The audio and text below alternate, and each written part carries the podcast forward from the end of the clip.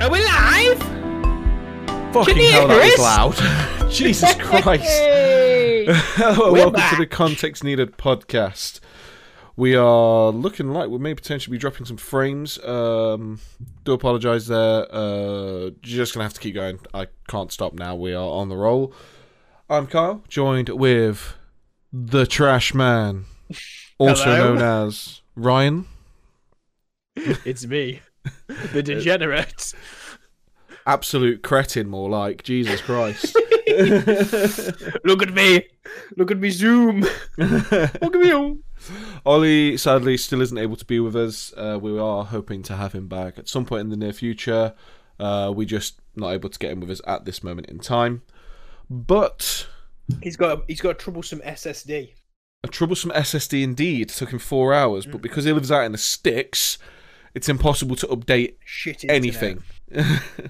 I think I remember him telling me that's the reason, one of the main reason why he got rid of his Xbox when he got the Xbox One X. I think it was. Oh, Mate, there's no point of having them because you're just constantly downloading. Well, that no. The issue was even the main menu, like the dashboard of the Xbox, that was streamed from the internet. You taking the piss? No, I'm not. What kind of fucking design is that? So as soon as he went into that menu to try and go anywhere, it was all slow. So he's he, lagging. he had he had no internet connection, does he? So Bro, you don't even lag on the Xbox One X home screen. You don't know my suffering. well, again, we want to open today um, just with another kind of thing. Everyone is struggling at the moment with lockdown, with mental health, being away from the ones you love, not being able to socialize with the people you care about. If you are struggling at any point, you're such a fucking idiot.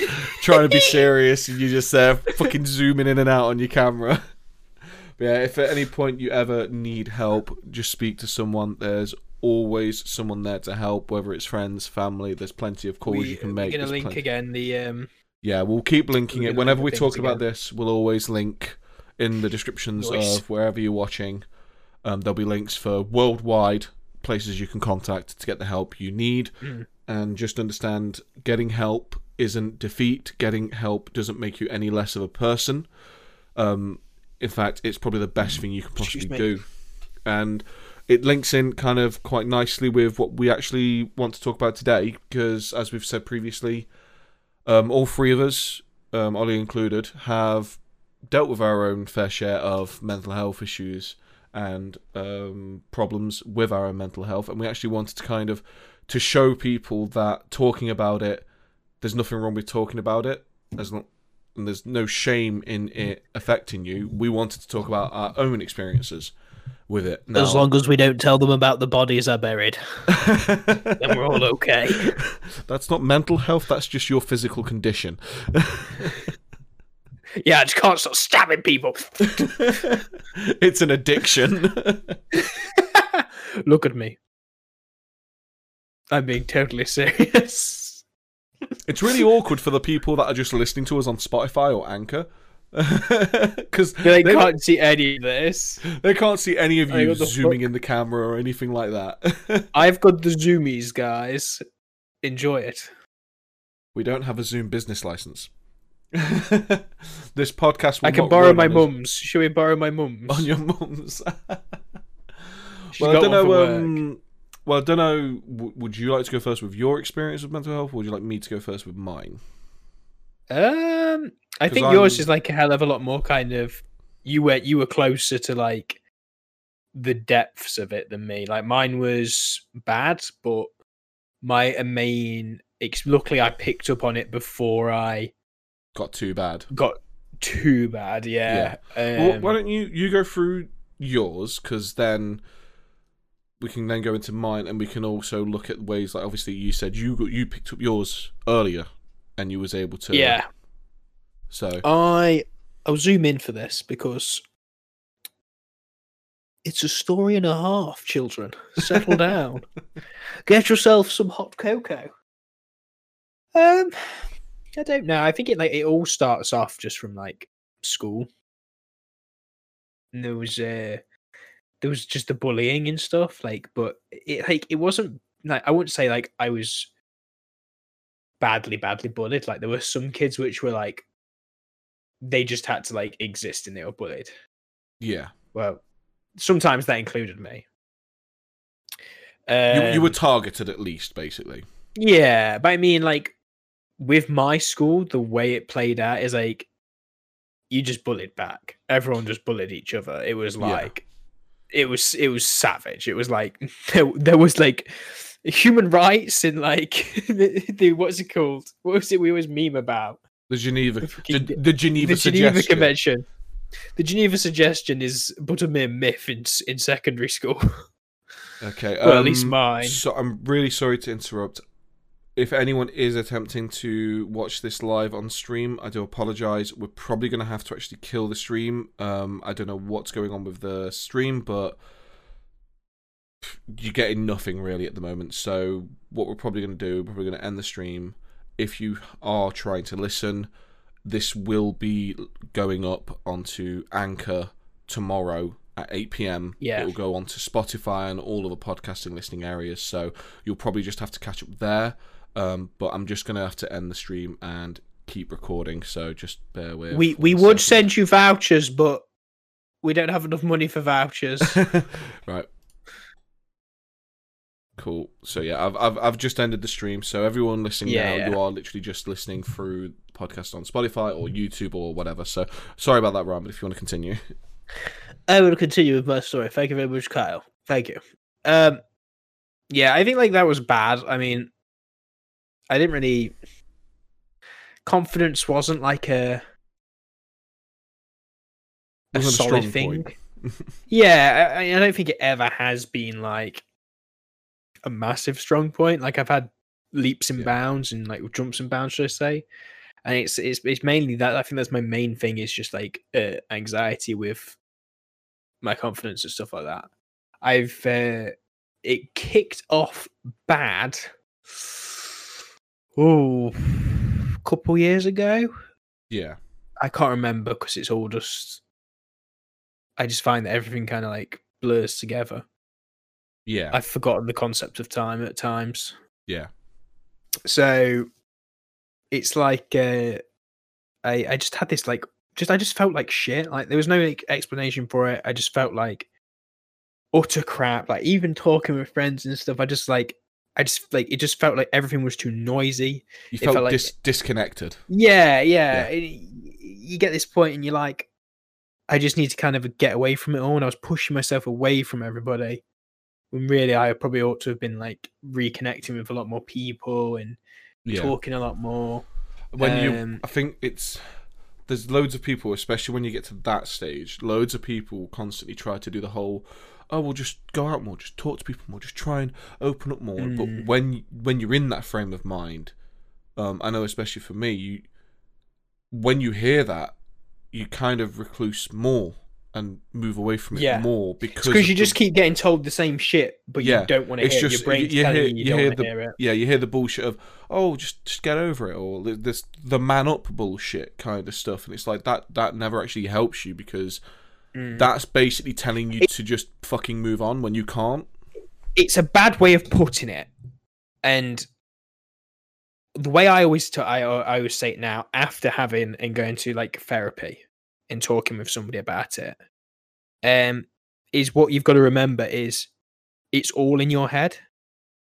Like it'll be it'll, there'll be events which may have caused things, especially if you've had serious traumatic events and stuff like that. But that's leading on to like your PTSD and stuff like that. Yeah, But what you what you've got to remember is you're the only one who can see what's in it at the moment. I mean, we've not hit uh like Ghost in the Shell vibes yet, where we're Yeah. downloading people on the we've fucking not, we've Matrix. not, we've all not that got kind of ghosts and cyborgs and stuff. Yeah, Yeah, yeah, yeah.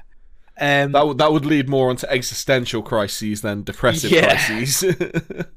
and I like it, was it was a case of like I was just basically I'd come home from work, I'd lie down on the floor behind here, Hmm. put a pillow down, cry a little bit sometimes, and just watch like I think I was watching um uh Critical Role. Yeah, I, yeah. You said you was watching Critical Role. Yeah, and I just I just like wouldn't really like socialize. I'd like my friends would message and stuff, and then I ended up muting like Facebook chats and stuff, and just kind of like distancing. I actually left a load of them because what I actually found was one of my issues was is I was focusing my focusing myself too much on these group chats with my friends. And don't get me wrong, guys, I'm like I'm not saying oh I fucking hate my friends. I really adore my friends, but the problem is with my friendship group is we're all very spread out. Yeah. You know, we've got people down in Reading, we've got people down in Alton, we've got people up in Cheshire, we've got people up in Manchester, we've got people down in uh, well Milton Keynes and Northamptonshire now. Yeah. It, it, it it's a case of like we can't we're not easily you know it's not like I can just go around the corner yeah. And they live like it's like your childhood friend where you can go around the corner and they live like just a couple of houses down. Can you come like out to play? As long as you're back in before the lights turn on on the street lights, you're all right, kids. it's when you don't realise the street lights change the timings they turn on, and you're late. Yeah. yeah, it's um. It, it, it- I just found I was like I was winding myself up over like, you know, something that wasn't like, like yeah, it, they helped me. I'm not going to say they didn't help me, but in other aspects, I needed to help myself before I could yeah. before I could get help from other people. And that's something I always preach. And I'll always say to everyone is what you've got to remember is it's in your head. Yeah. And I say this to like all my friends, I say it to people I really care about. You know, I'll say like, look, I'll be there, like I support you. And I think that's the thing is the problem is is people say I'll support you, but then they start going saying shit like you need to man up and saying Yeah. shit like well what like they don't they don't take you through it properly because they Yeah. don't see it from that the perspective of Yeah. yourself and how you are in uh how you are personally Yeah, I think the Uh, um, the only the only thing I've always seen with like the whole like it's in your head is like yes, it is in your head, but I've had it where it's a very again contextualized saying Mm, where when you are explaining to someone like look you have to understand these feelings these emotions these things pass it's just in your head it's stuff that we can move on from and there's nothing wrong with that.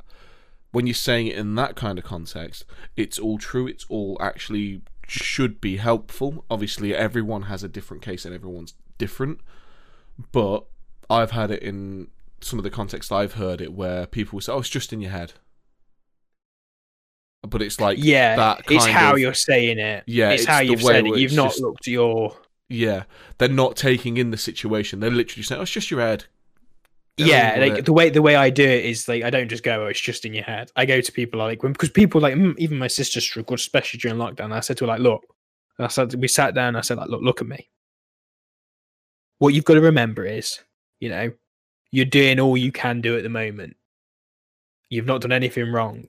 Yeah, and at the moment you're just beating yourself up because of thoughts that are you know that it's stuff that you're thinking like you're not doing it on purpose what you've got to try and do is the idea is to try and control those thoughts and like work on them obviously with um i can never remember the name of it CBT.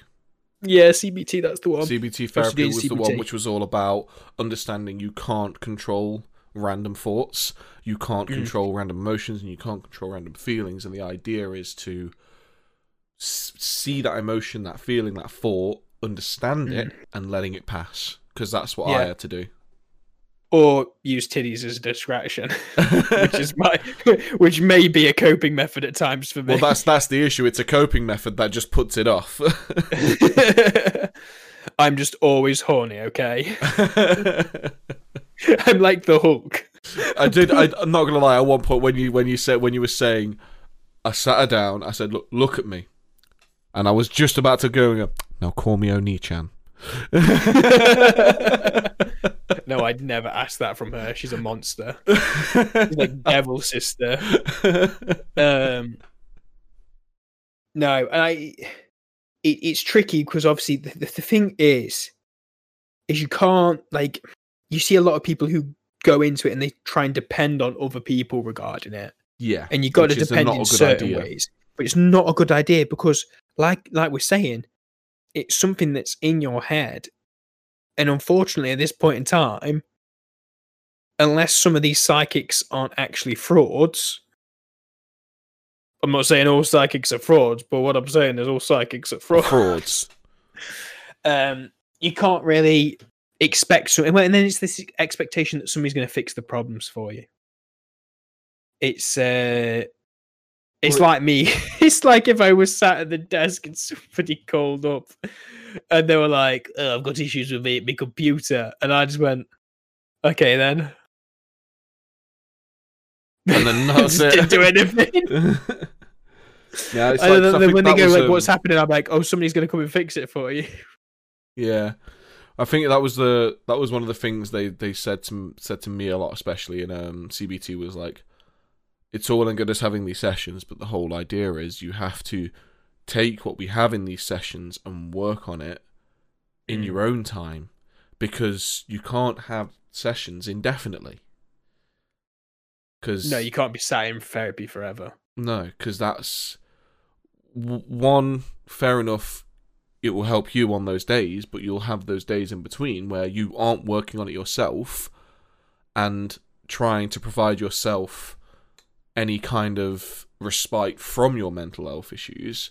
And two, with consistently taking those sessions, you're taking those sessions away from other people that may be in more dire straits than you. Mm. I'm surprised I only had as many sessions. I think I only had eight sessions. Um, I think I only had something like that.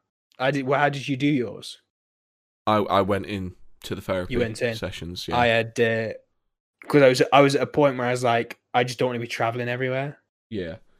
It I don't want to be going into. Yeah, it I like because I went. I went to like a. There's a place in Long Eaton where I went to get my original kind of like. They sat me down and kind of diagnosed me. After I'd been to the doctors and they advised me to go there, but that's Yeah. like. It was quite fast, to be honest. Like from what I've heard, I know there's a lot more places in the UK where there's a hell of a lot more people uh, on the waiting lists. Yeah. But I What was kind of look at it you and I go, What was you actually diagnosed with then? mainly just anxiety and depression. Hmm. Not like severe though. It was main. I think it was just a very. It was. Was it it, like winter, the so- anxiety was causing the underlying depression, or yeah, yeah. yeah? And I don't get me wrong. I'm still like even today. Like, I can. I actually now I can like I've been through all this. Like beforehand, I never kind of put any like I didn't go put one and one together. yeah, and say this is what it is.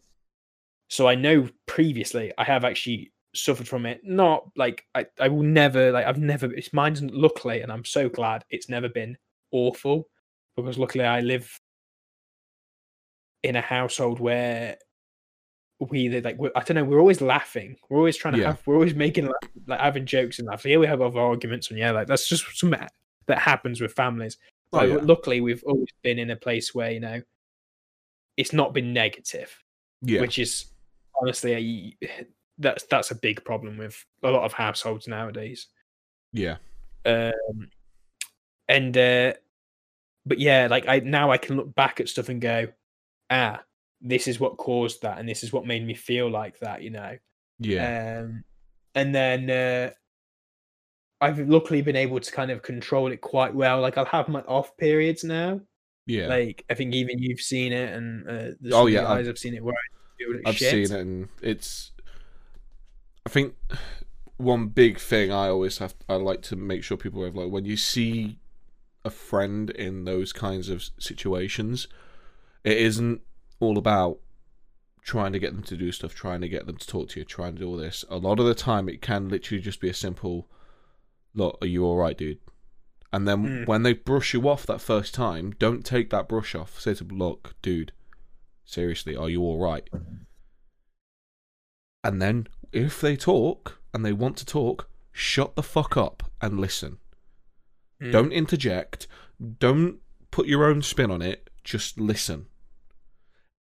If they want you, nine times out of ten, I've seen with because I've, I've I've talked with you about things. I've had Mm. other friends that I've dealt with before, and nine times out of ten, they just want to vent, and they won't Just get even it all out. realize they want to vent, but they'll just want to get whatever's on their chest out, and that's that that in itself is a big step.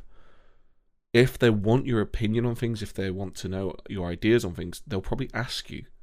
And hmm. that's when you can put your own spin on things, when you can put your own ideas on it. But until then, just listen to them. Just let just them listen. say I've- let them say what they need to say. I think a good thing as way as well to say is like how you look at things as well. Because with us two working in IT, I work very logically in my head, Hmm. and then I also like, but I can also work, and I've recently realized, like, especially now, like, I work a lot, very kind of not illogically, but um, Chaotically. well, no, I'm always chaotically, even with my logical thinking. Chaotic so we could fix the computer, but all we have to do is put a nine, a, a whole rat like mag of a nine millimeter millimeter through it. Um, Forever chaotic neutral, I believe. Yeah. Um, no, like I'm trying to think of the word. There's a word for it. It's like like the way you do it is like, are we trying to fix a problem?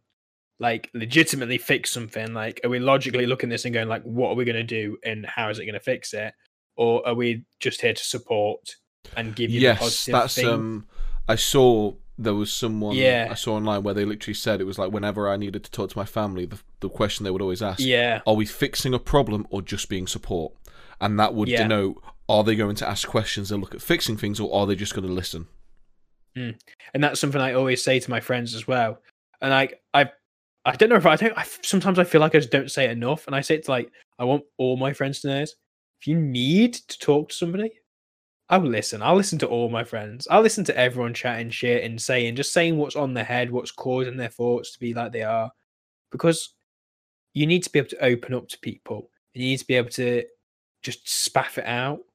Like we know that, you know, because if if you keep it pent up, then it's just It gets worse. it's then weighing on your head even more because you're like, oh, only I know about this. If you It's- it- tell other people, they know. yeah, it's as much as people don't seem to see it in this way. Especially, I've noticed some of the older older generation don't see it this way. uh, Depending on where, uh, like cultural differences, you don't see it this way. But when you don't talk about it and you've got these issues and these problems, it it's literally a poison. And if you don't Mm. get it out of your system, you're not going to water that poison down, and you're not going to be Yeah. able to let it pass through your system. That's the easiest way I've found to understand it is when you bottle up your problems and your emotions and feelings, and sometimes, especially when I have my issues, you don't know what the issue is, and that's what made it so difficult to talk about was because you don't know what's wrong. But even Mm. talking about how you don't know what's wrong and something isn't right and you can't understand why will help ease that poison. So, Mm. so obviously, you said you you went to the doctors, you got you diagnosed. How what did you ended up doing after that? Did you you, went into therapy? Did you go into like medication as well? I one thing I have always been with myself for my own mental well-being is is like no because I've seen it with a lot of friends. Is it just like the way it comes across to me is that you get a lot of people and they're just like oh but I'm getting like I'm gonna get these harder meds I'm gonna get this. I'm like I just don't. I don't I hate being dependent on something Relying like on that. it, it, just it, it makes it look fe- like to me it made it feel like an addiction. And don't get me wrong to anybody who is on medication and needs to take it really is not an addiction. And you you need to you need to know that it is a valid way of coping because sometimes it is just too much for you Yeah. personally At the, at the end um, of the day, in your some- position there's there's obviously there's many many many different forms of mental health. I mean, we're obviously mainly Mm. talking about like depression, anxiety, and things like that. Mm. But even in there, there's many different forms. At the end of the day, Yeah. if you are manic or bipolar, medication is pretty much the only way of keeping that in check because Mm. that's not like stuff that's happened in your life that's caused you the trauma or caused you the negativity. That's a genuine chemical imbalance that needs to be rectified via that medication. Mm. And there's there's Yeah. no other way around that from from my understanding. Obviously, I'm not a doctor, so I can't give you the full thing. But from my understanding, that is something that has to be done. I I think yeah, it's like you've definitely got to go at it at a point in like I would to any I would stress to anyone who isn't majorly like really if you if you like as you go through it with your with your doctor and your the therapist, the person at the therapy place and whatnot, I would stress not instantly jumping on just like finding the miracle cure for it through a, a drug. I Yeah. would, I would, I would say, look, try it, try talking to the per talking and getting it out. I mean, I think sometimes as well, just screaming, just shouting, just like depending on what it is, let it out, like crying. Like Scream. so many, so many people uh, are scared of it in, crying. yeah. I mean, with with we've all seen my angry stream. Yeah, It's the thing is, with the screaming and shouting, that has been proven to release chemicals in your Hmm. brain to help with these kinds of thoughts and emotions. Obviously, you still have to look at the other things as a long term effect, but Mm. I've I've done it before where I've, I think I can't remember exactly what situation it was. I went for a drive. I was I, I was like I'm fucking out. I need to go anywhere. I just Mm. got in the car and drove. Getting away from your surroundings. Yeah, I think as well I well- got in the car, drove, and I was on the A52. Yeah. And I I screamed when I was on the A50. I was screaming as loud as I possibly could while driving, just because I Mm. needed to get it out of my system. I hope it wasn't in the Picanto because the engine fu- noises would not have covered it. it, it was the Z4, and the the the funniest bit was someone drove past me as I'm doing this, looked over, and then dropped back. oh shit! They're just worried you were gonna like start ramming people, trying to take out some pedestrians. this man's gone insane. Look at him. I think I honestly got nothing, nothing. Like there was a lot of frustration with the when we were doing this the the angry bunk Boy stream. But there's no I find there's nothing better. It just felt so good to like just Get it out. yeah, it's like fucking get angry and like it just kind of like don't get me wrong. Don't get angry and go and do something you're gonna regret. No. Don't go and like kick the shit out of people because that's not helping anybody. No, that would just Getting angry in a controlled- Yeah. I mean, like there's plenty of ways to like get out your pent up rage. I mean, there's paintball. I think that's a pretty good like Con- it's it's it's um waiver waiver form completed pain. Same with airsoft. Same with LARP. If you want to go and do LARP combat, Well, because I know there's it- like a fair me- few places which just do that. yeah, for me it was combat sports. Mm-hmm. Um, yeah, kickboxing. Kickboxing, boxing, hell, it don't matter if it's the worst fucking gym out there. If it's got, if if they do punch some, bags. yeah, they do punch bags. The main Mm. thing, if you're wanting to do that to try and like get that pent up frustration out, that's fine. Make sure you at least take a few lessons first, so that way then if you do go and go crazy on a punch bag, you at least know how to throw that punch without hurting yourself. Because Yeah, we've seen me. I've- I've seen I've seen videos of people where they don't know they don't know how to punch. They're punching a heavy bag with no they no no boxing glove, no wrist wraps. It will break Mm. your wrist. It will. Mm. Yeah, I think people don't understand like when it comes to like fighting. I don't think people kind of like comprehend that it's not like the movies. No. You know, when you see like people kicking like seven shits out of somebody, it's like, yeah, that'd have probably killed most people, you know, if they, they were doing it in the way they do. Yeah, it's not even just that, but the one thing they'll never show in movies is how easy it is to break your own hand punching someone. Mm. There's a reason Mm. why boxers wear these big gloves, and that's so they can keep punching, seeing as that's the only way they can attack. It's to protect their hands. There's so many fights out there in mixed martial arts, UFC, Bellator, where the fighter will finish the fight and afterwards say, "Yeah, I broke my hand in the second round, throwing a hook, and that's why I moved away from throwing as many punches with my left hand because I couldn't punch with it anymore." Jesus. But that's because they don't Yeah. wear protection on their hands as much because you have so many other weapons at your disposal. But anyway, we're Mm. going on to a bit of a tangent there. So Well, yeah, we're, we're we're getting back into combat here. Like we always we always end up back on the same subjects where we're talking about either like guns or combat. um, one thing as well with it is I think our connection with nature is definitely it's dropping too much. I find, and like there's there's this big thing about like obviously making green spaces and stuff for you know a healthier planet. What I what we also need to remember is green spaces are amazing for healthier people because I love nothing more than getting out. Luckily, where I live, I'm in prime position. I can I can walk out my I can walk out my door and go like five ten minutes down down the the end of my street, and there's fields. You know, I can walk through and walk through paths. I think what I people need think to we're remember we're both is lucky in that aspect because we've got Yeah, quite yeah. close to us. I, I think people need to like kind of look at that and reevaluate the situations they've put themselves into. Um, the there's a lot of people who live in flats and Yeah, small places now, and small, tight, confined places aren't the best for you. And especially during lockdown, it's really bad. yeah. And then I think with the green spaces, as- with the green spaces as well, like it's a load of people when you say that kind of stuff, they seem to think like, oh, hippie, uh, nature, Yeah, and like, I- but, no. but it's it's it's not to do with it's that. I really mean, not. When you take yourself, at the end of the day, especially like with lockdown being like it is, if you're able to take yourself away from the position you've been in for months and months, and you go just to a field, and you just go and just go for a walk, you're away from. Don't go walking through farmers' fields that are, are crops, though. Yeah, w- walk on the paths. Walk on the paths. but yeah, so We're not like, condoning ruining the- crops. the thing is, like when you go to those areas, there's less noise, so there's less no- noise out here is not going to affect the noise in here.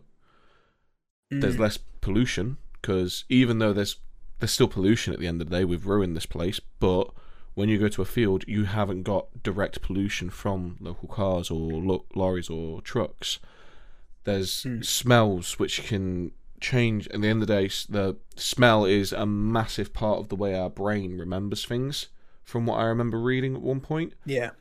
and just just getting out of a horrible smelling city and going to just a field somewhere and just walking around and you're smelling flowers, fields, uh, Grass. cow dung, Horse shit. grass. Yeah, horse shit. It's it's all things that can take your mind away from it. Mm, I think the sounds as well, like It's just it's being able sensory, to walk through a field, walk through a field, and just hear birds chirping. Yeah, And I think, I mean, you can see by my room, like since I've there's there's a bit of a problem going on here. Like since I uh I kind of went and like found myself in this position where I didn't feel happy, I started to find new things that could. Hmm. So my room is full of plants, like full. I I barely have any space to put them uh, anymore, and I can't get new things because there's just plants everywhere. But um, now I can't watch my TV without there being a bit of tree in the in the Bit way. of leaf in the way. Honestly, there's like there's like it's like a little kind of. Let me let me.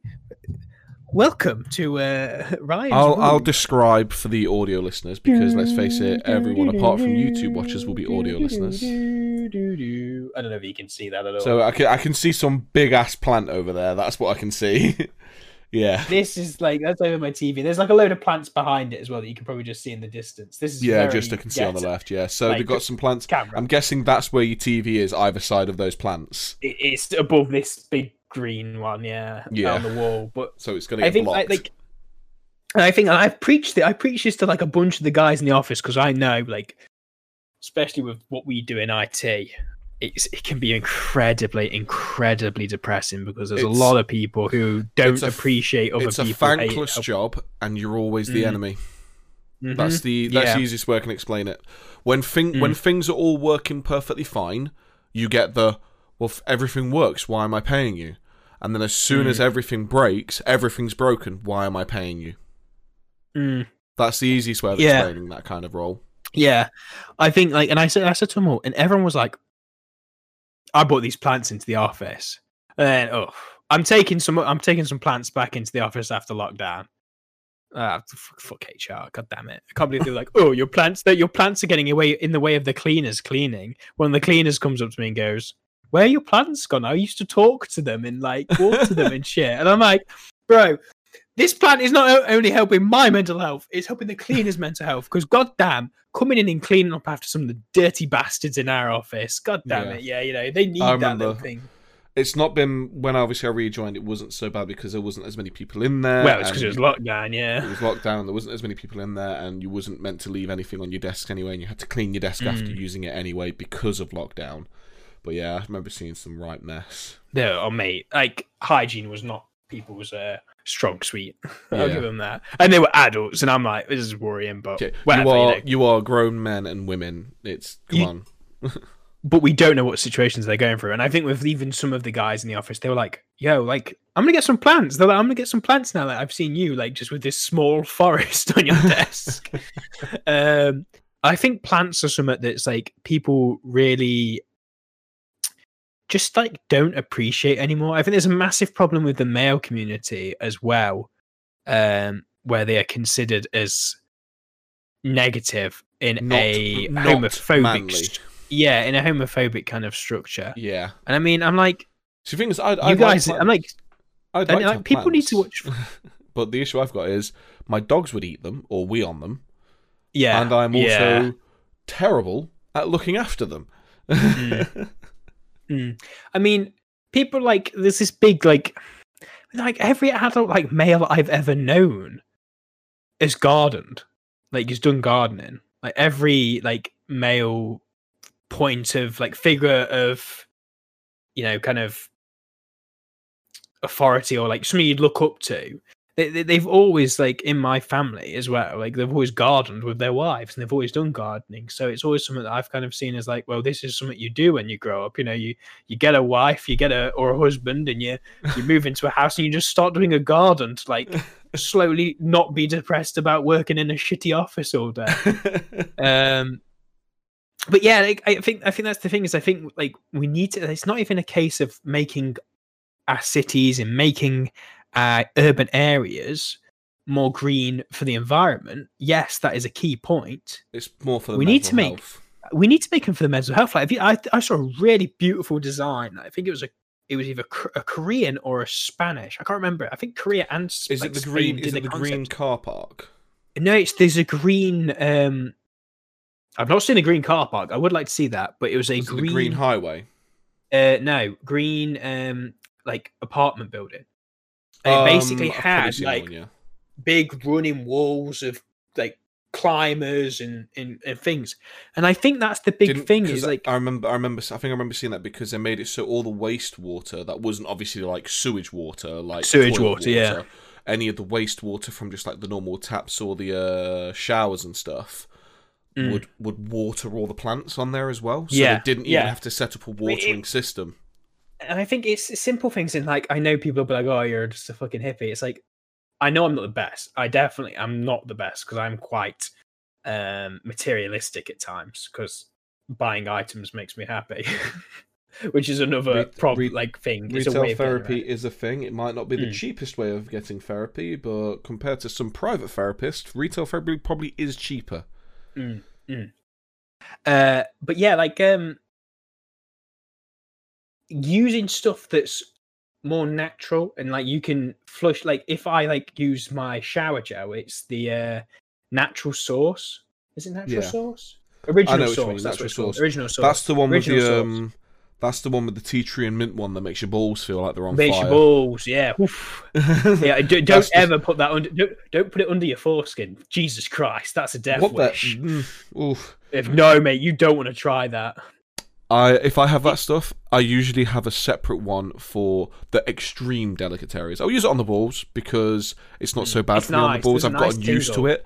But in the uh, the extreme delicate areas where you have to get right in there to clean, I'll have like a Lynx or something on the side just in case. but- But don't use any of those old Lynxes which have the little like balls in them, the plastic. Oh man, mm, no, no, terrible. thank you. That's Well- that does not improve your mental health. No. when you sat there in the middle of the day, and you go, "There's something itching me," and I don't like that. No, it's, it's it's it's the awkward scenario where you've used it on the tip and then you go for a wee and it feels backed up and it goes ping. yeah, I I, think I, I think use wait. Sorry, let, sorry. Can I just finish on Yeah, the- on. what I was trying to get to? is using stuff that is more natural as well. And I mean, as well, blokes. Fuck Lynx. Fuck Lynx, Africa. I'm sorry, but fuck Lynx. Get yourself some natural sauce. I smell like fucking mangoes most of the time. I'm either mangoes or coconuts, bro. Yeah, Hmm. sorry, but Link, Lynx Africa. No one needs. No one needs to smell like a sixteen-year-old kid in secondary school after PE. Mhm. No one needs that. Even I didn't use those. Like I was like, I had Lynx, and then my parent like we were still getting given them uh, like for Christmas, and I was like, no, this has to stop.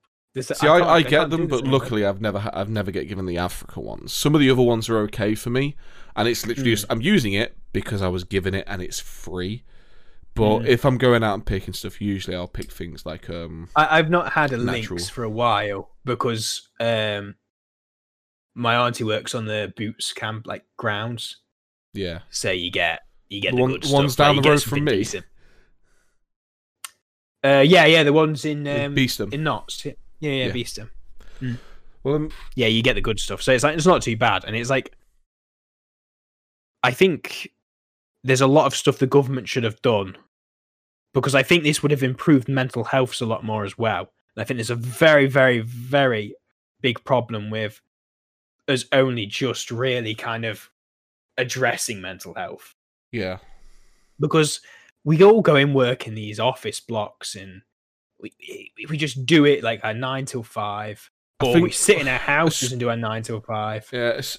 Especially with the office work, the main the main issue is I've noticed with office work is there isn't enough like out there isn't enough freedom in those works to just go you know what i need a break i'm going to go outside and get some fresh air Mm. because a lot of them you could be especially in nottingham you could be five stories up getting downstairs and outside by the time you're out there you have to then go back in because you have to go through security um, and Mm. that's, that's You've already had your five minutes just getting Yeah. downstairs. and that that's that's some of the issues, and that's one thing I did enjoy when I worked at Dambuster was we had literally because it was just one that was the ground floor, first floor, and you had the exit to go behind and look at the canal, and that that was Yeah. basically the smoking area. That was where I used to go smoke when I was smoking, kind of thing.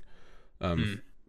But you had that to just go and have a break if you needed it to, and because of what I did there, and I wasn't on the phones or any of that stuff, I could just go have a break whenever I wanted. And sometimes you, especially because I was working there when I was going through my issues, I did just go out there for 15 minutes, and then I'd come Mm, back. and definitely. And, it would be like, the boss would be like, "You're good." I was like, "I just needed a minute." And it was like, "No worries," and they were very supportive of everything that I was dealing with. Nothing's nothing's better than a boss who understands and supports you in your situation as well. Mm. People like people who understand the awareness and the need for it is very good. I think my my favorite place to work for my own personal mental health was the university. The university's campus was fucking so nice, and Yeah. this I hear so many people complain about. Oh, you know, at uni, and I have to go and sit in a lecture theatre, and I'm like, yo, if you if you're on the University of Nottingham's campus, just enjoy it. Just indulge in how beautiful that place is because Yeah. it's another it's another one of these green spaces which is just smack bang in the middle of Nottingham.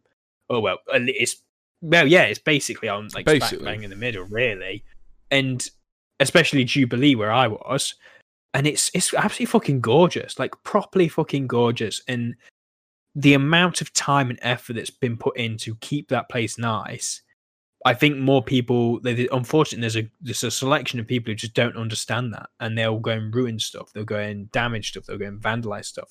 yeah. When really, they need to consider the uh, impact that has on others.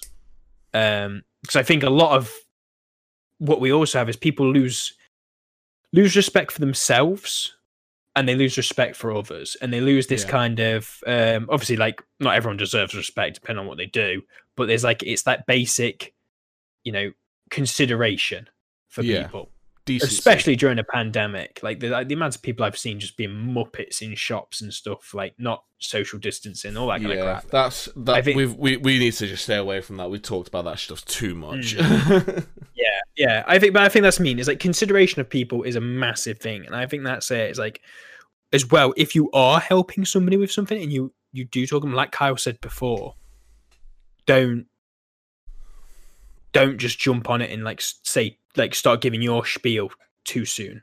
Yeah. That's it. I'm going to stop rambling because I've rambled for like most of the podcast now. I've completely like derailed everyone, just like chatting shit.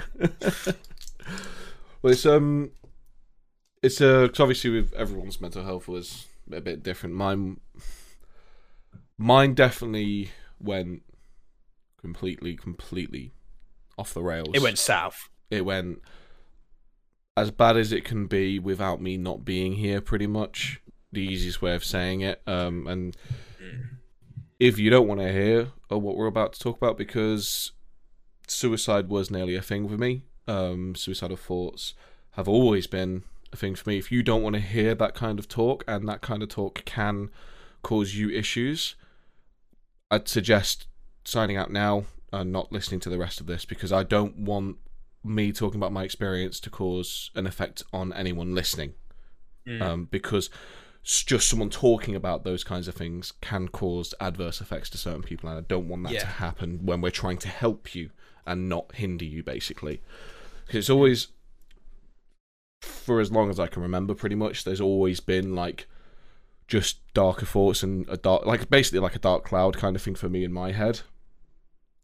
Pretty much all the way through school, but I don't remember much of school. Um, secondary school, I, I was never really I didn't really have friends. It wasn't friends weren't a really a big part of my life during school. I had like a handful, but I wouldn't really I don't talk to them now. I ain't spoken to them since I left school.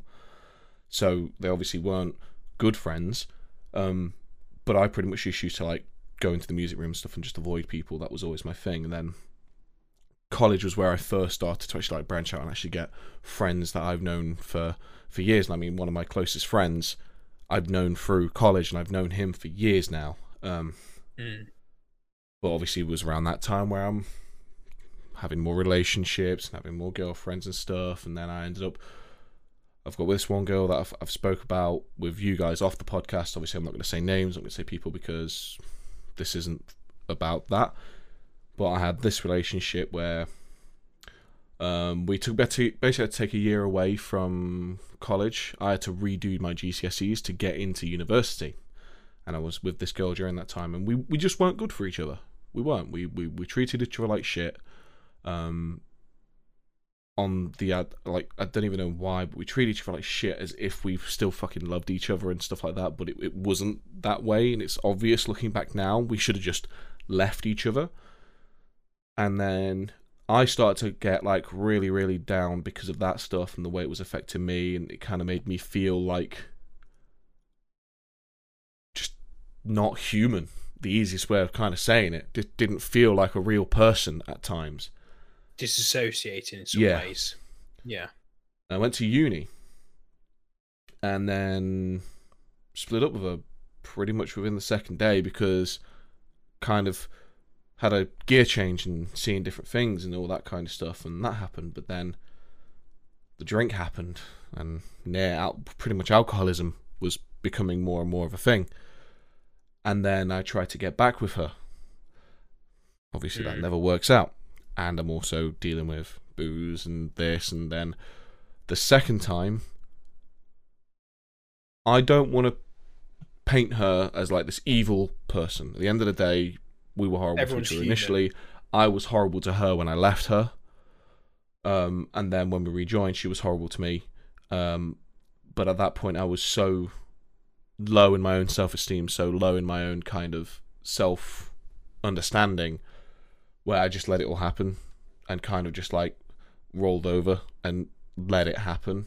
And then eventually she just dropped me anyway, which, whatever.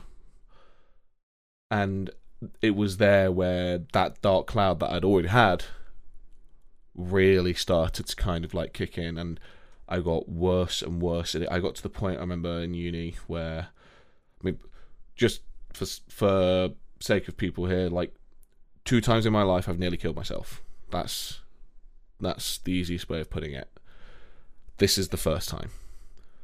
Um I got so deep and dark in this place where I felt less than human. I felt like I was unwanted by everyone. I felt like I was going nowhere. Everything felt terrible in every way. I wasn't doing anything. I literally, I think I spent a week in my room in uni when because everyone else had gone home for like um Christmas or stuff. I was alone. I'd spent the entire week in my room. I ate what was in my room. It got to the point where I ran out of food.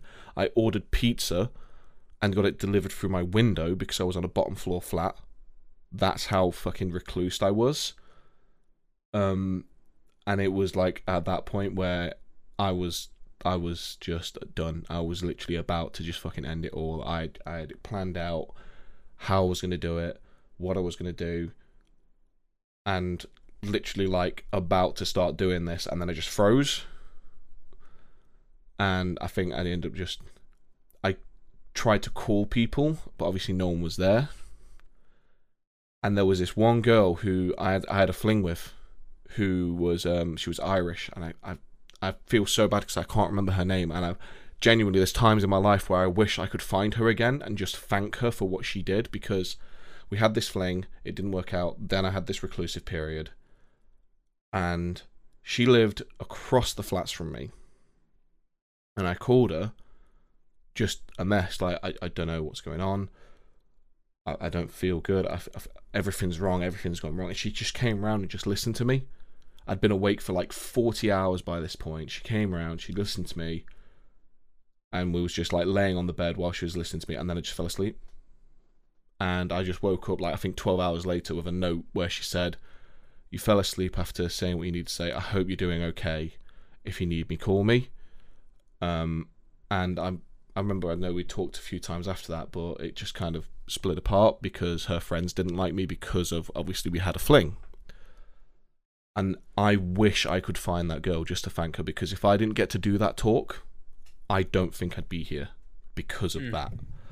So if And you're then- Irish and you know this monkey, thank you. Yeah, if if You're the reason he's here. I need Yeah. this man. if if you see this or hear this or you know me or you know her or you know me from uni and you know her you don't even need to get her to get in contact with me just let her know thank you from me because i never said anything and i feel i feel bad that i didn't say anything when i should have because she literally saved me at that point in my life after that it kind of all like it was always there but it never came back in that way after that moment for a long long time. But it was always there. I've always had it here. Even to this day i still have it but i'm able to understand it and live with it now after what i've dealt with. And then so i was just carried on as normal lived lived with it as normal um, and then obviously left uni with becky did work ended up working at dambuster studios blah blah blah life happened. And then things just started to go like just downhill again um I don't remember exactly how long ago it was now. Uh, probably, probably not even that long ago now. I think about it. Probably like I think it was just before you came came to Little Fish. I think. yeah, because it, it happened the the beginning of that year from when I came to Little Fish Mm. the first time. So I think it was 2019. Yeah, because you came in like Christmas time. Because I you'd came- already got Lassie and everything when you'd come in, like we met and stuff like Yeah. that. Yes, because I joined Little Fish the first time in September. Hmm. Um, so yeah, it was that year, but it was obviously building up throughout the year, and it was like, again, started getting those same feelings of just feeling inadequate in everything and down, and me and Becky were having arguments about stupid shit all the time.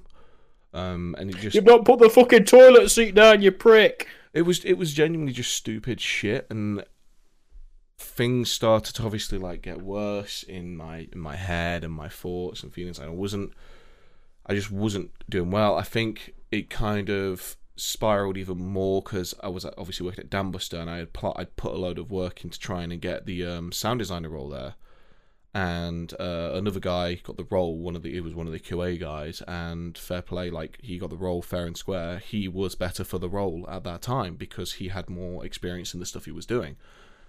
But obviously, that still hits you when that's Makes you feel was inadequate. yeah, so it, it hit me really hard as well with that. And then I was dealing with a boss who I'm not going to slander the guy, but I didn't enjoy working with him um, because of some of the stuff and some of the scenarios that I'd been put through because of working with him. And all this stuff kind of piled on alongside everything else, and it was getting, it was getting to the point where, like, I think, I remember one night I couldn't sleep I was struggling to sleep. Um, I was also I completely even forgot this bloody point. I, I was dealing with headaches. I'd had headaches for months, where it wasn't as in they would come and go. It was literally I had a headache that wouldn't stop for months, and it was literally like here and here was just this pressure, non-stop, like completely. And I've been to the doctors back and forth medication to try and get it to go away. Eventually, every now and then it would give me migraines where I couldn't even take my head out under the pillow, kind of thing. So I was dealing with that as well, which was probably also linked with this, but we didn't know at the time. And then, so yeah, so it got to the point where I couldn't sleep, like barely getting any sleep every night. I remember one night I ended up getting up in the middle of the night. I came downstairs and I literally just sat in the middle of the living room on the floor in the dark. And I just sat there. I just like, what the fuck is wrong with me? And it was the thing where I'm sitting there, I'm trying to go through my head, like, what is wrong? Why do I feel so shit? I'm living in a decent house. I've just recently married the woman I love. I'm living, I'm working in a decent job with decent pay, with decent prospects. I can't see anything in my life that's making me feel this way. What the fuck is wrong with me? And I was just literally there. And then Becky came downstairs because she was she wondered where I was, asking if I was okay. And I literally said to her, "I don't know what's wrong with me. I don't know why I feel this way." And she said at this point, like, "Look, do you want to talk to someone? Do you want to get help?" I was like, "No, because I don't feel like I should need it, because no- nothing should be wrong with me. I'm I'm living in a comfortable environment. I shouldn't feel this way, kind of thing." So we we, we pushed off and then it must have been a couple of weeks after that. I can't even remember the build up to this situation, but I end up. I went downstairs. I don't know if it was another one of the stupid arguments, another one of the stupid scenarios I'd put myself through, or whether it was me just being in a pissy mood or whatever. But I ended up going downstairs. I just went downstairs. I went to the kitchen. I literally got a knife. I got the biggest fucking kitchen knife we had, and I was there with it, ready to just fucking go fucking Van Gogh on my arm kind of bullshit. And then I end up dropping the knife, and it's at that point things get blurry for me in what I remember. Becky explained to me what happened. I dropped it. She came downstairs, saw it. She took it away from me, and she went, "What's wrong?" And I literally just kept on repeating over and over and over again, I don't know. I don't know what to do. I don't know what to do. And I'm shaking violently, apparently. And it gets to the point where I'm banging my head on the counter, shouting, I don't know what to do. Until she eventually calmed me down. We had to go to A&E. Go to A&E. Now, I've obviously, as you see on the podcast, I talk. I like to talk to people. I like to communicate with people. I didn't talk for like two days apart from one word answers. I didn't talk for like two to three days after this point. I ended up going on um, crisis team, I think it's called. Yeah, they basically you want to watch. Yeah, basically. Um, I ended up going. They straight away had to put me on sertraline because of how extreme what had happened was. They had to come round and check on me daily. I got signed off work. Um, and for the first time in my life at this point, I'd never dealt with anxiety. I, I never got anxious. That wasn't a thing I did. I could go on stage in front of hundreds of people because that's literally what I did and never get anxious. And all of a sudden, after this kind of scenario, I couldn't even be on the street when there was multiple people on the street. I was that anxious. They had to give me anxiety meds. And it was this whole scenario where I was on this meds. I had three or four days of just not talking. I was signed off work. It was this entire kind of like long, long thing of just trying to like get through stuff. I think I ended up after two weeks of being at home. I was talking and I was taking the meds, and obviously the meds would having a massive effect on the whole brain chemistry. You go from not talking to not sh- not shutting up because of the way it affects. Basically, the easiest way for for people who are never dealt with like um, depression meds. Say your say your emotional state can go from a scale of ten to minus ten, and say my scenario at the time had dropped me to like minus eight, minus seven. When you first initially take what I was on, which was sertraline, it will just basically bump you way up to like plus eight. So you go, you are really sad, you are really down, but you also can't stop talking and you can't stop wanting to be this happy person that you aren't. I end up going to my dad's on this medication for a week just to kind of like get out of the house for a bit and get out of Becky's hair for a bit because she'd been dealing with me for so long and obviously it's going to have an adverse effect on her, which it did. And then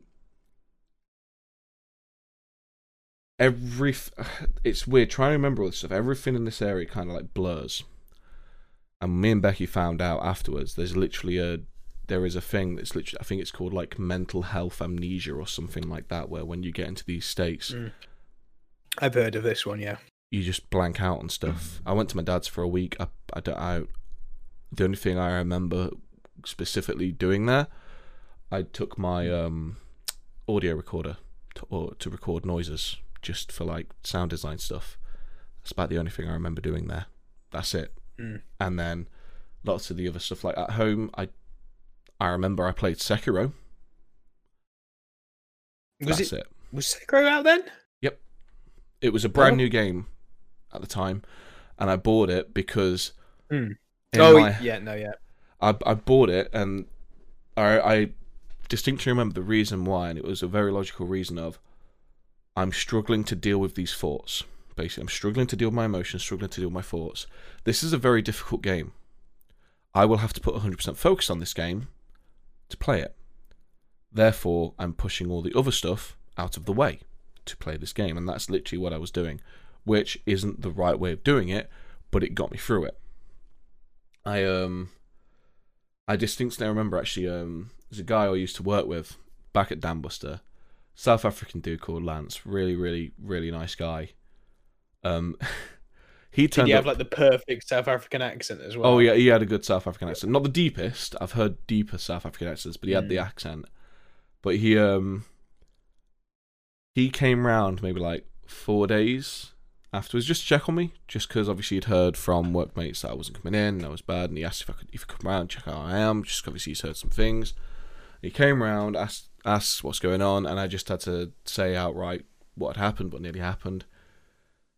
And he, I just, I just remember him saying, I should fucking kick your ass, you idiot. And then he literally dragged me out of the seat and hugged me. Like, the fuck is wrong, man? Just talk to me, man. Kind of thing.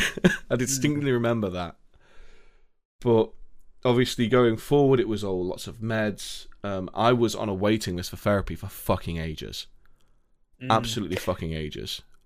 You can you can tell there's clearly it's worrying. Like I mean, when when was that? That was like 2019 as well.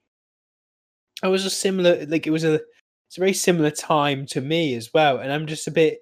It worries me that it, like I just don't I don't understand like the the the lack of the lack of funding we're putting into this and lack of funding we're putting into the NHS at the moment is actually incredibly atrocious. worrying.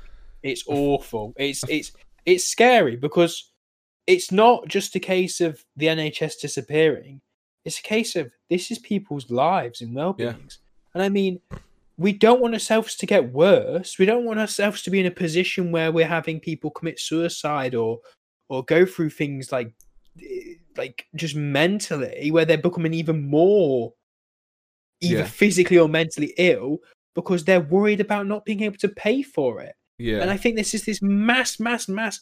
Just this, we're not educating ourselves enough in this kind of thing because, like, you see these videos where people are getting asked, "So, how much do you think an EpiPen's worth?" Oh, like fifty quid. Maybe that's worth like nearly a grand a pen, stuff like that. I think that's the misunderstanding and the misconcept of the pricing on this and how valuable it is to the country is very important because I mean I mean, we could have lost somebody. We, I mean, we could have lost Kyle. I'd have never met this man, you know. well, it's it's. And I, it makes me sad. I'm like, I'm nearly tearing up here, man. I think it's like it's it's crazy as well because of the way the therapy system works. Becky, who after all of this had happened, she kind of had a bit of a downturn where we we jumped on it straight away, kind of thing. And she got into her therapy actually pretty quick but she had issues where her therapist got ill or things like that. So she was kind of swapped between a few different ones at times. Mm. but it, it must have easily took well put it this way i'd had everything happen. I'd been off work for i think two months I went back to work part time for two weeks, just doing Monday, Wednesday, Friday, just to try and like ease myself back into it. I then went back in at full time. I don't think I was even there for a month before it realized I just I can't. I'm still not ready. Mm. And it, it got to the point where basically they, they actually couldn't keep me on. They'd done absolutely everything they could. Now, Dambuster did an amazing, an amazing way of supporting me. They they gave me loads of time to try and basically sort myself out. They gave me so much support in every way. Um, but it got to the point where they literally couldn't do anything more apart from either put me on like a performance plan to try and get me back up to how my original work levels were, or they basically paid me out. Um, I hope I'm not breaking an NDA by saying that, but I'm sure I'm not. Um, every business pays somebody out. Like, yeah, but it was like, and if you've got a problem with this, you could deal with me. but yeah, so that it was literally they were the, they were the two options I had, and I had to take the payout because I just knew I couldn't I couldn't mm. go back to my original work levels. It just wasn't going to happen with the way I was still dealing. Not at that point in time. Yeah, and I still hadn't had any therapy by this point. I didn't get any therapy until after making that decision. About a week later, I went to pick up my stuff from the from the office because mm. I obviously had loads of crap on my desk and bits and bobs. So I got that back, and it was only at that point that I actually started to get my therapy. So it was easily a good three to four months. It must be waiting. a case of you did it in person, didn't you? Though.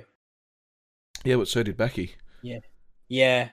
I, like with mine, I did mine online. I did like a, a type chat because I was like, I don't want to talk with somebody about this because I was like, I don't feel I can properly get it out in verbal without just like spaffing shit.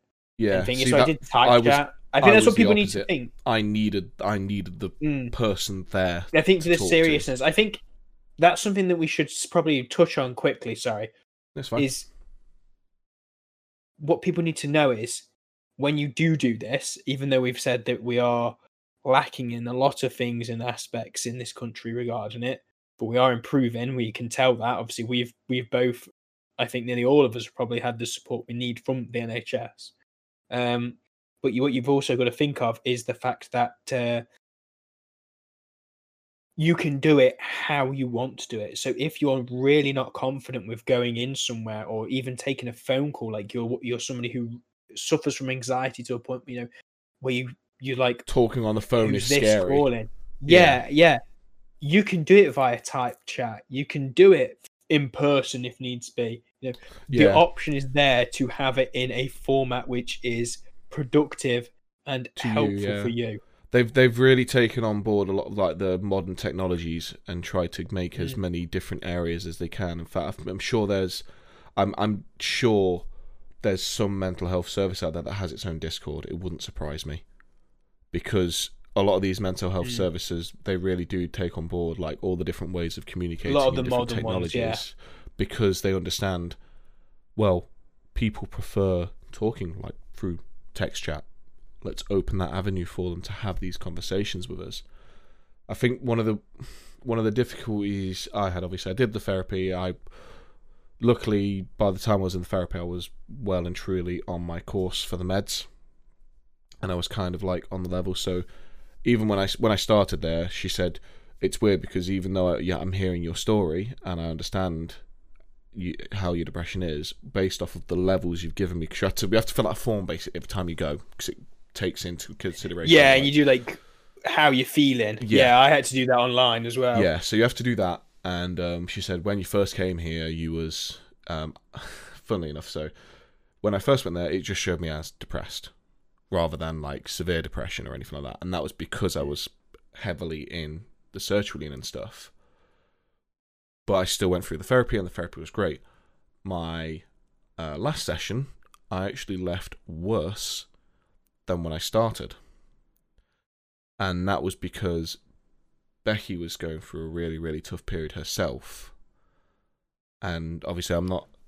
She's downstairs. I don't know if she's comfortable me saying any of the stuff that we went through, so I'm not going to say. But there were there were certain things said between us that were said pretty much like the night before or the, just before I went for this last session that nearly floored me, kind of thing. And that's why I left my last session worse than my first session.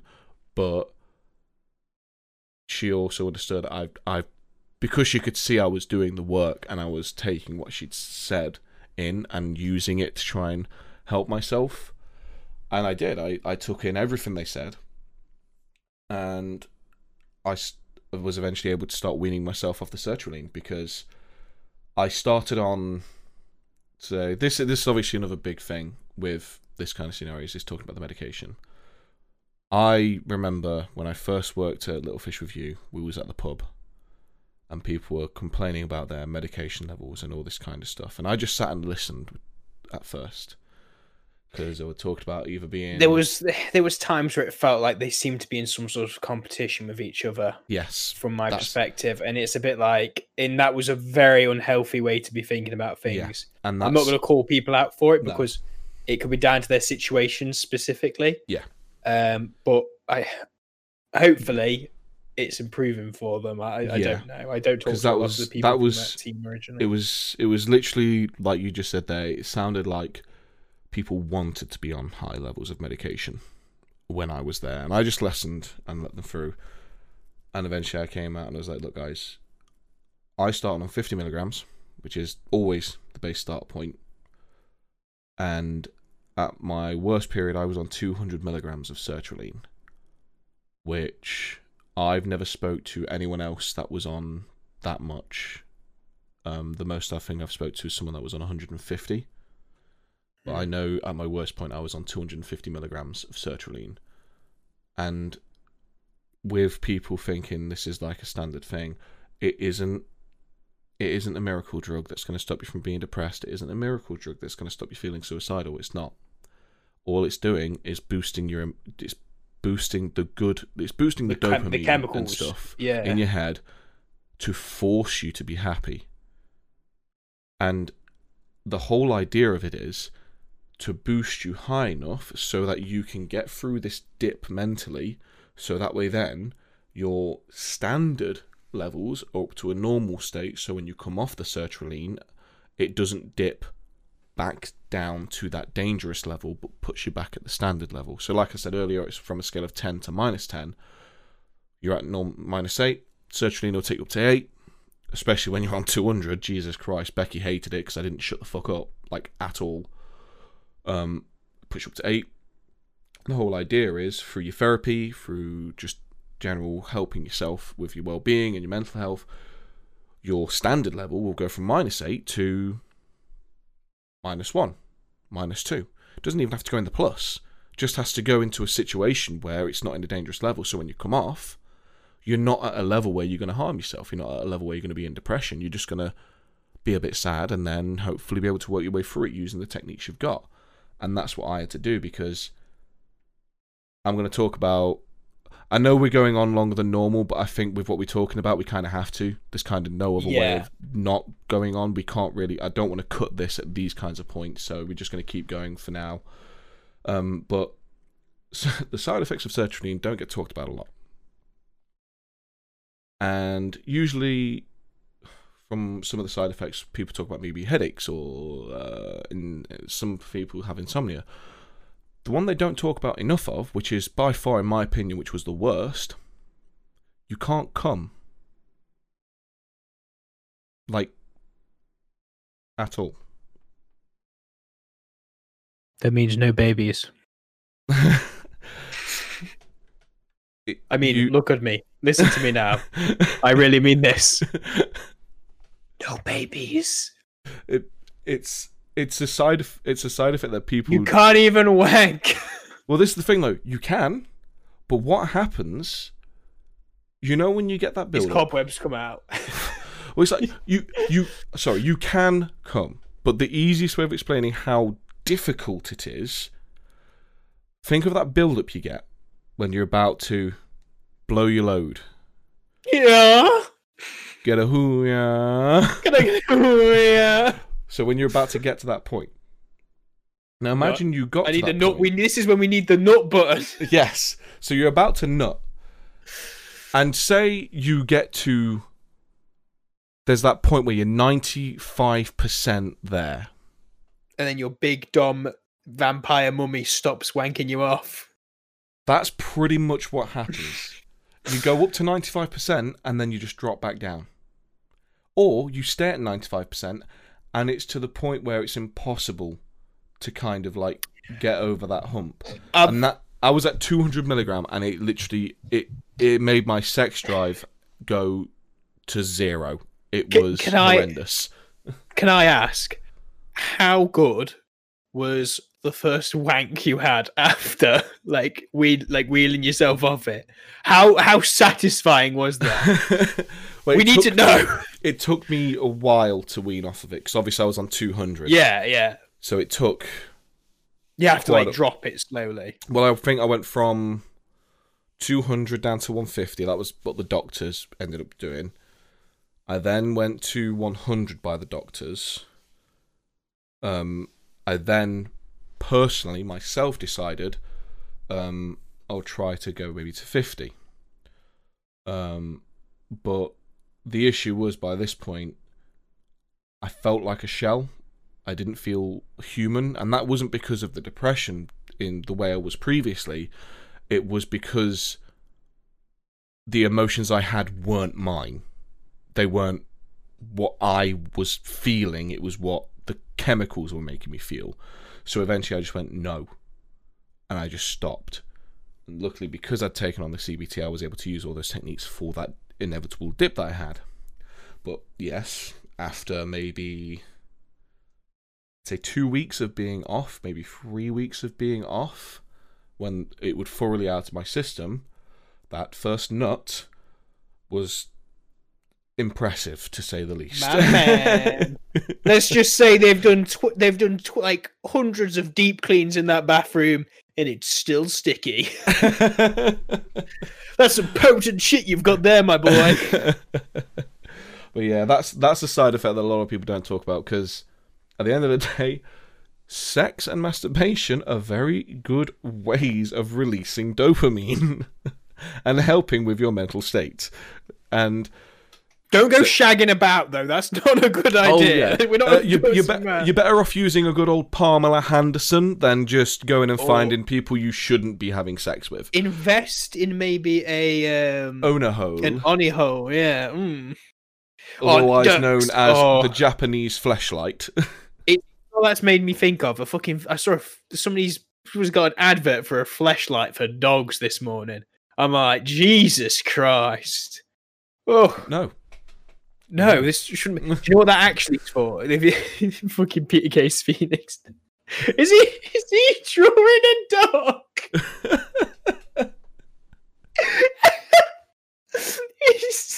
That's his toy. That is right there. Jesus. yeah, that's that's it's definitely something that people need to be aware of is the the medication is it is not the winner. The medication is just a supporter. And mm. especially a lot of people I've talked about, they rely on it too much. Now, like we said previously, there are certain It's not degrading them. no, It's not I'm not. degrading I'm them. not degrading you. At the end of the day, I needed those tablets, and that's not me saying I needed them as an addiction. I f- I needed them to not hurt myself. To put it into perspective, how much at risk I was. All the knives in the house were hidden. I think for the first week, I didn't even eat dinner with a knife. I had to just use a fork. That medication saved me. But you can't just focus on it. You can't We depend on it. Yeah, we ended up going and getting uh, my lovely dog Lulu, and I I say this many times to people, and they seem they seem to think sometimes like I'm joking. That dog saved my life. If if I don't didn't have that dog, I'd probably still be on high levels of medication now. She made me so much happier in every way because I was going out, I was doing walks. She's got the, the, the dog gave me unconditional love at every point in time, even when I felt felt down. And that's that's why I'll always say like a dog or even a cat. Obviously, you're a cat person. I'm a dog person. Having those pets around you that show you that unconditional love really help. But you need to understand that the medication will not give you the answers. It will just it will bide you time to find those answers if you're in the position I was in. I mean, and let's be honest, you're gonna want a nut again. Let's just put it that way. I mean, Yes. gee, I can't even. Oh, oh, I'm so glad. I would like when they said to me, "Do you want an honour?" Oh, no, thank you. No, thank you. I like coming. Thank you very much. It's it's I, I, I still find it funny how that's not talked about that much. of- I think I can remember somebody's mentioned it, but I forget about it. And like Yeah. now you've re-mentioned it to me, I'm like, oh Jesus Christ, oh Lord. It's it's I struggle. I like, struggle just in a couple of days, especially at the moment. Jesus. The thing is, it isn't even like this. Isn't just a side effect that's limited to dudes. I spoke to girls that have Yeah, yeah. the same issue, and obviously, there's from what from obviously, I'm not a female. I don't understand the female anatomy as much as an actual female, but from girls I've spoken Where to, is the glitter? but from like Points girls, at nose. It's here. from girls I've spoken to, it's difficult for them to finish themselves or finish in a sexual encounter. Like in general, well, they already let have that. They already have that issue. Yeah. Yeah. let alone when you've got a chemical literally going. Nah, fam, you don't want this. bro, bro. It's... Buy plants. Honestly, buy plants. I think that, like, My little- my obviously, plant with family. With the with the with the how serious this one's been. Obviously, we've tried to do like light-hearted moments at times with because we you have to You try and be can't. like you, you have to try and be light-hearted about things. You have to. It's like I'm not gonna uh, have a go at someone for making a suicide joke because at the end of the day, humor's always built from from bad scenarios, and Mm. I have And to I'll make. fucking do it again. I, I have to make light of my situation because I want people to understand. Like, it's like we said. What when we did Be, the first, being able to mock yourself yeah, and not don't take yourself so seriously because I think that's that that's something that happens. You kind of take yourself too seriously at times. yeah. I think it was like we said when we did the first time. We said, "Look, get the help you need," kind of thing. Mm. I've I've openly spoke about this because I want people to understand. N- nothing about me's changed.